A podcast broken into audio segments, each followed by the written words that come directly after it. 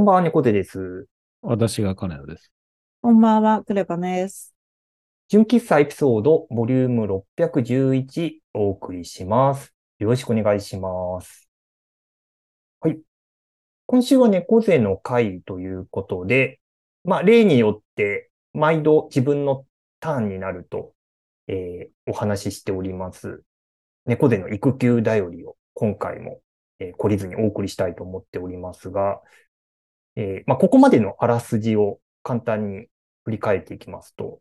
まあ、7月9日に我が家に子供が、初めての子供が生まれまして、7月末から3ヶ月の育休に入ったという感じです。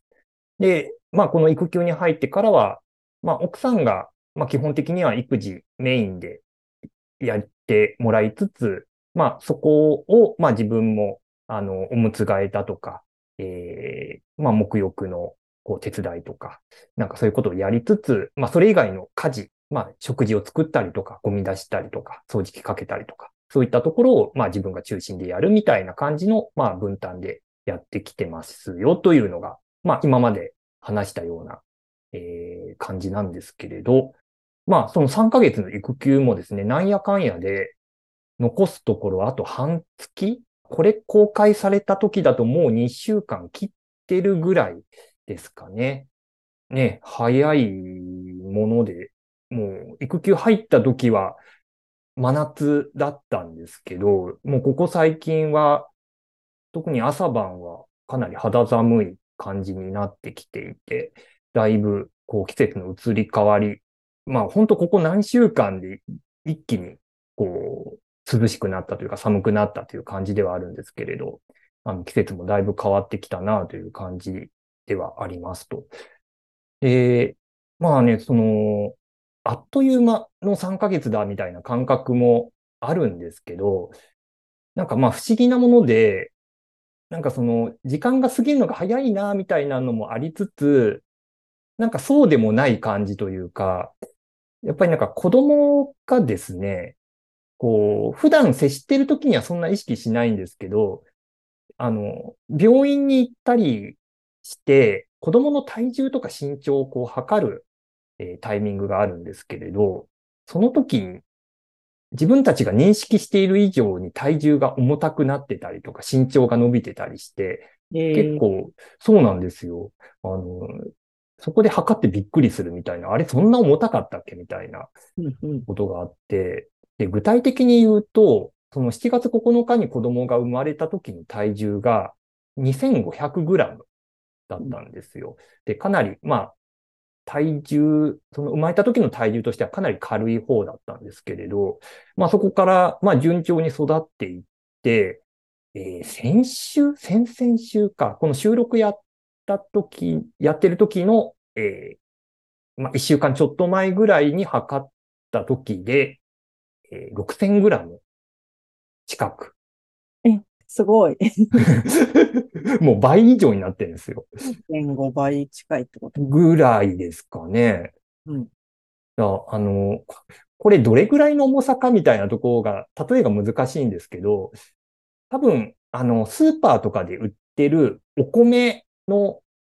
あの、パックというか、一ケースみたいな。うん、あれと同じぐらい、あれを抱えて持ち運ぶぐらいのと割と近い重さに今はなっていて、うんで、普段、あの、子供に接しているときってそんなになんか重さの変化って、なんか、例えばおむつ変えたりするときに、あ、ちょっと足最近太くなったなとか、あの、抱っこしたりするときになんか、ちょっといつもよりも重たくなったな、みたいなのは思うとこはあるんですけど、なんかそんなにその変化っていうのは気づかなくて、やっぱりなんかその数字でバンって出ると、あ、そんなに重たかったんだみたいなのをこう自覚するみたいなところがあって、そう、だからそのお米だとか、あとその6000グラムっていうところで、なんか他に例えるものないかなって調べたんですけど、あの、ピカチュウの重さと同じらしいです。わかんない。ごめん。わかんない。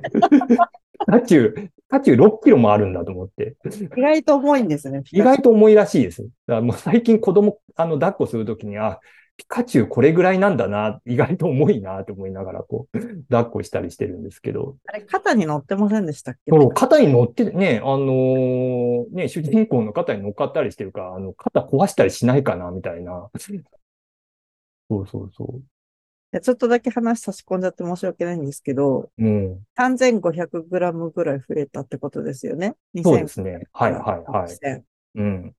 ミルクだけでさ、3500g も人体が増えるってすごいですよねってですよね。科学的な意見で申し訳ないですけど。いや、ほん、ほんとそうなんですよ。ミルクしか飲んでないんですよ。うんそれでここまで大きくなるって。まあもちろん、ね、そんなに体を動かしてないとか、ね、基本的には寝、寝て、まあたまにちょっと起きて体、こう、おんぎゃおんぎゃ言いながら動かしたりみたいなのあるんですけど、とはいえ、ね、ミルクだけでここまでっていうのはなんか本当不思議なもんだなっていう、うんうん、人体の神秘だね。神秘ですね。で、そう、で、6000にも増えてて、で、あと、最近、あの、この収録やった1週間ぐらい前に、その、奥さんの友達が子供を連れて遊びに来てくださったんですけど、結構、あのー、3人ぐらい、あの、お子さんがいらっしゃって、で、みんな年齢がバラバラで、えっと、生まれてな、7ヶ月ぐらいかな ?7 ヶ月ぐらいの女の子と、えー、4歳ぐらいの男の子と、えー、今、小学1年生 ?2 年生の女の子っていう、結構バラバラの年齢の子がみんな遊びに来て、あの、で、みんな思い思いにその、あの、遊んでるみたいな感じだったんですけど、結構なんかそれを見ながら、こう、要は自分の子供が今3ヶ月なんですけど、その7ヶ月の女の子とか、その4歳になった男の子とか見てると、まあ、あの、めっちゃ動くし、その4歳の子はめっちゃ話すしうん、なんか、あ、うちの子って今全然ハイハイもしない。まあ首はかなり座りかけてはいるんですけど、あの、まだ全然動ける、そのハイハイはできないような状態なんで、あと数ヶ月で、そのハイハイしだしたりとか、あとその2年3年経つと、あの、もう家中を走り回って、で、めっちゃなんかおもちゃ見せては話しかけてきては、あとはなんかその無印のこう、あの、人の体の形にこう合うようなあのソファーがあるんですけど、あれの上にこう、なんか、ジャンプして、ダイビングして、こうテンション上がって、こう叫び声上げるみたいなのをこう見たりして、なんか、うちの子将来こうなっていくんだ、みたいな、なんかこう、未来予想図みたいなのをこう目の前で見てる感じがあって、なんかその、ね、体重がこう、なんか倍近く増えるみたいな、なんか数字以上に、なんかこ、この先の未来、こう、こうなるんや、みたいなのをこう、なんか、その、奥奥さんの友達が連れてきた子供たち見ながらなんか、こう、思うみたいなところもありつつ、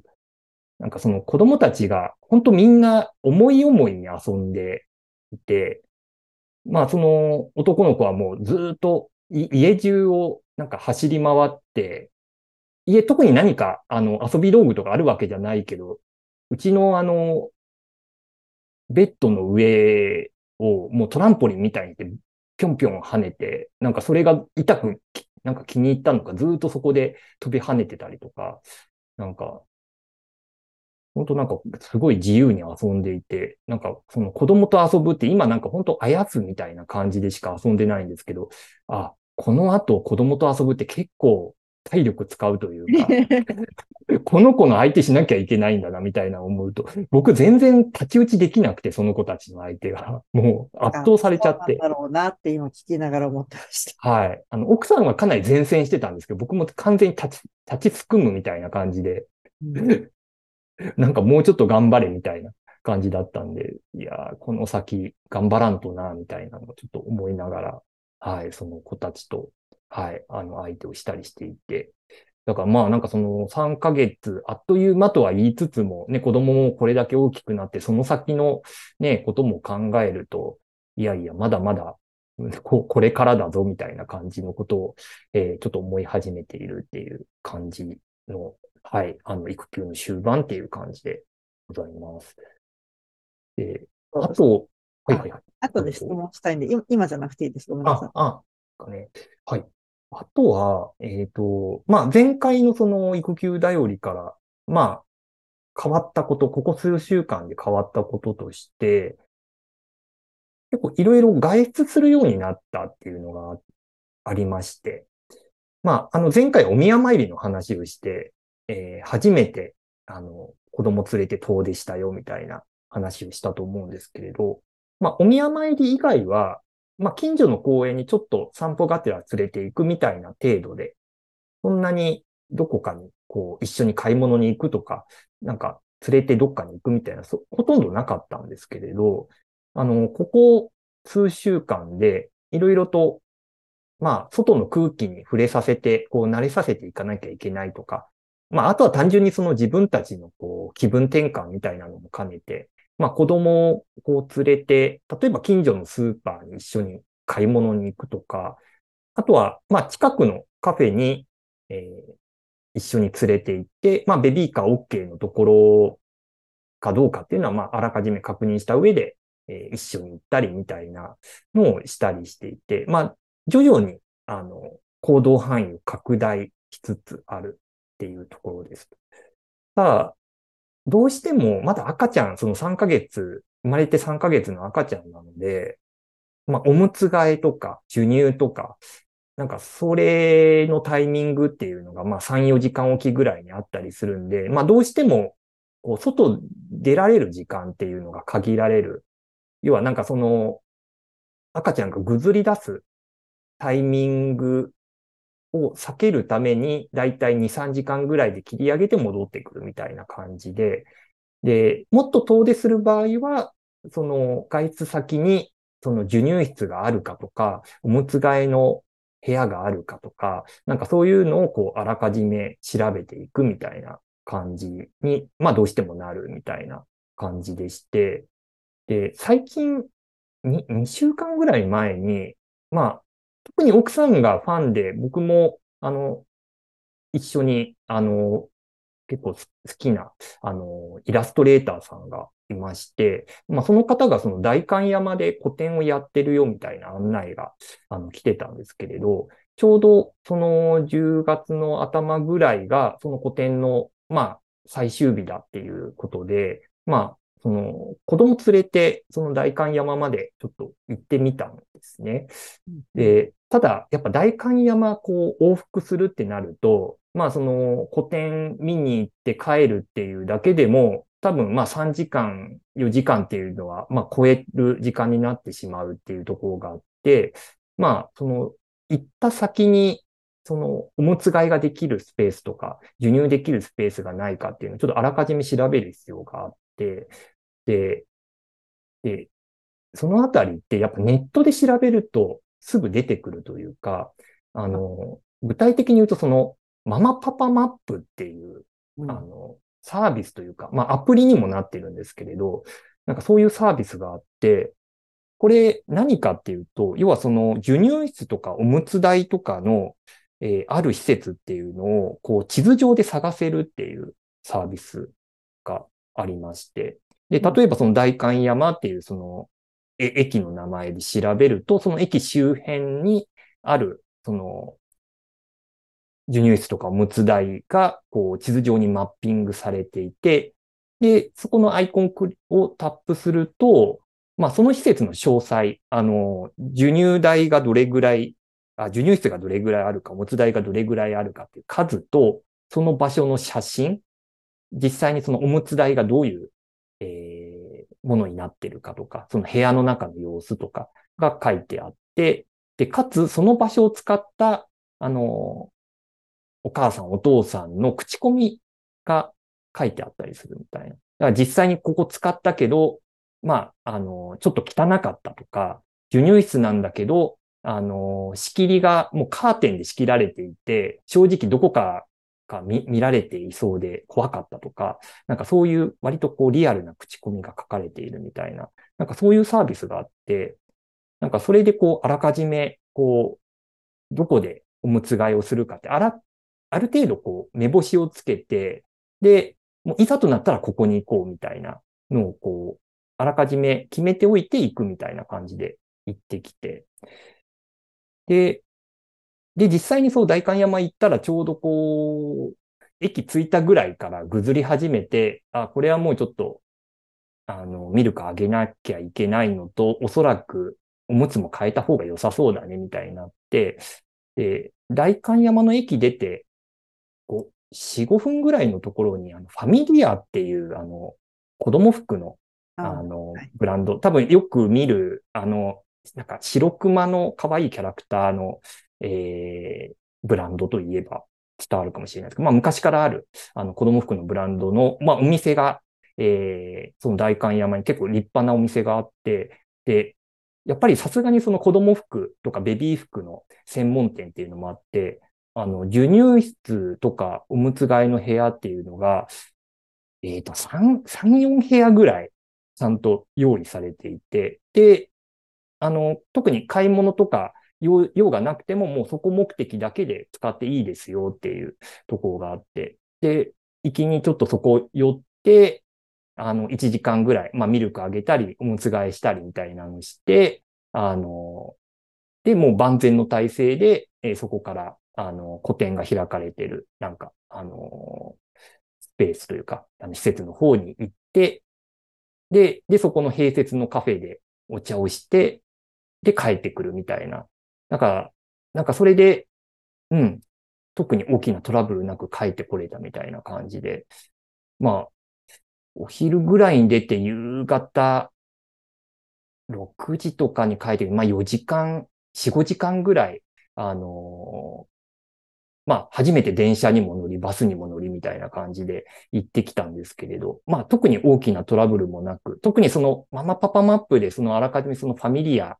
ていう、あのー、子供服の、あの、お店でおむつ替えができる、授乳ができるみたいなのが分かっていたので、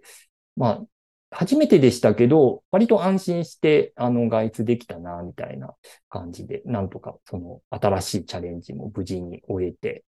まあ、ちょっと、特に、あの、遠くに行ったのは、その代官山行ったって感じなんですけど、まあ、それ以降も、あの、ちょいちょい、あの、子供連れて、あの、出かけたりしているので、まあ、ちょっとその育休も、まあ、そろそろ終わり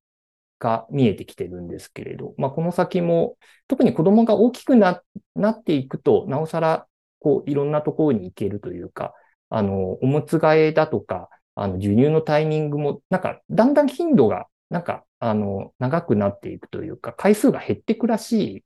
ですね。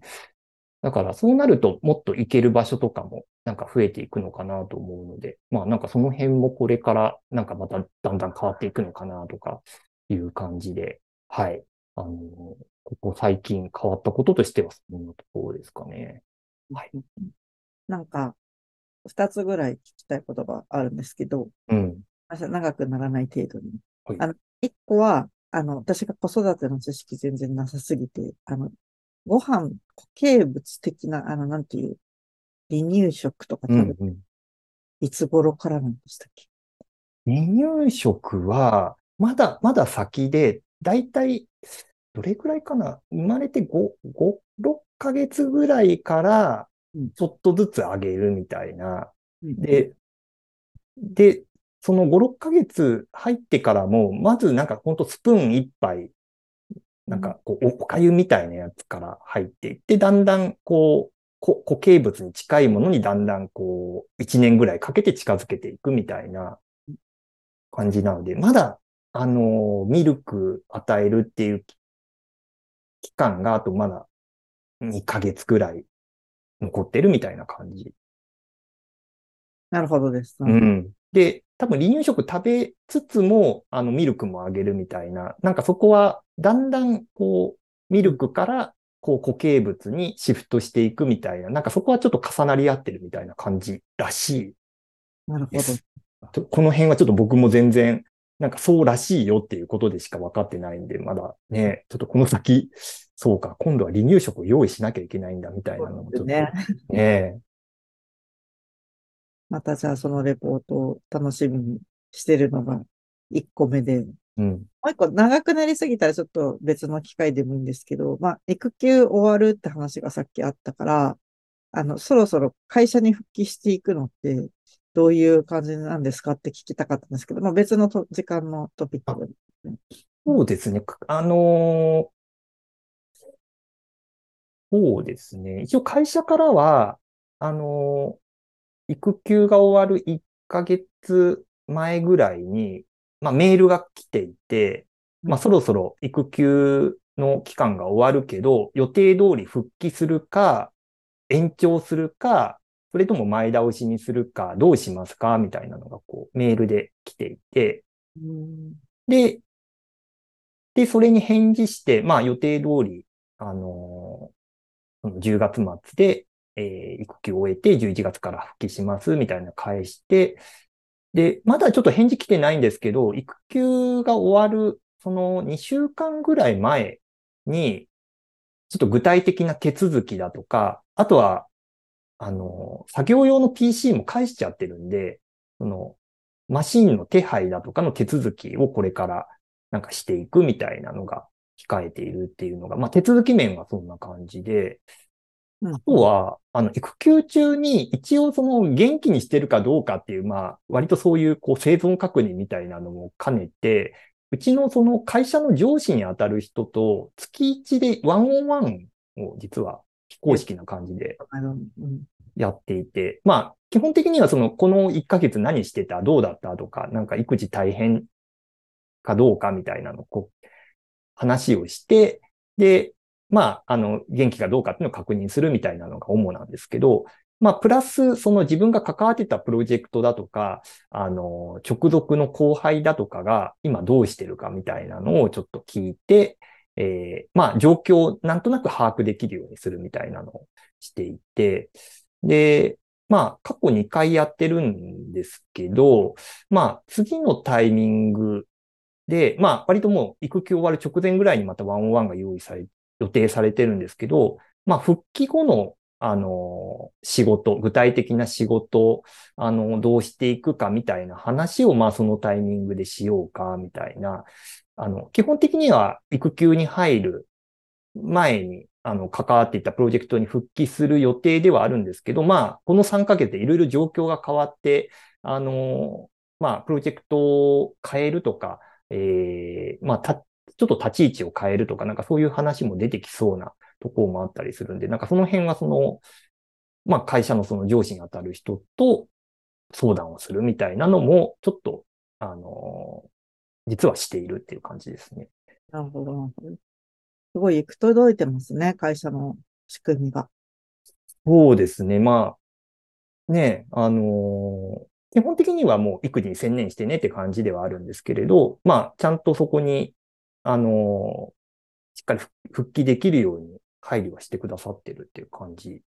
ですね。うん。だあとはもうちょっと自分の生活のリズムをちゃんと元に戻さなっていうのが、今、割とプレッシャーになってるというか、うんうんやっぱりなんか、こう、子供第一で生活してるところがあって、もう、あの、子供あやしたりするのにもうたっぷり時間使って、なんやかんやでもう9時、10時過ぎてるみたいな、あの、日が多かったんで、やっぱりその、あの、育休に入る前は、毎朝9時に、あの、プロジェクトのミーティングが入ってるとか、割と朝早くからもう仕事始めるみたいなことが多かったんで、ちょっとその辺は、なんか9時までにはある程度、あの、やるべきことはやって、奥さんにバトンタッチしてみたいなのができるように、ちょっと残り数週間でちょっと整えなきゃいけないなっていうのが、ちょっとこの生活のリズムをちゃんとこう、あの、9時からね、夕方ぐらいまでちゃんと仕事ができるぐらいの、ちょっとよ余裕というか仕事ができるような、あの、環境みたいなのはちょっと整えなきゃいけないなっていうのは、これはちょっと会社の仕組み云々じゃなくて、ちょっと自分がやらなきゃいけないこととして、うんうん。はい、ちょっと今、も、もっか頑張って、なんとかリズムを整えてるっていう感じ。あ、でも出社じゃなくて、えっと、リモートワークのまま復帰って感じ？ですね。特に、うん、出社するようにみたいな話は何も聞いてないんで、多分、基本的にはリモートでたまに会社行くかな、みたいな。なんかその辺はちょっと安心ですね。もういいいざという時は、はい、席外してっていうのができるので。うんうん。なるほどでございます。ありがとうございます。はい。そんな、はい、あの、育休だより、えー、まあ、4回にわたって、えー、お伝えしてきましたが、多分次回はもう復帰直後の、えー収録になるのかなと思いますんで、はい、復帰してみてどうかとか、あの、復帰直前に何があったみたいな話ができたらいいかなと、はい、思っております。まあ、育休終わってもなんやかんや、その、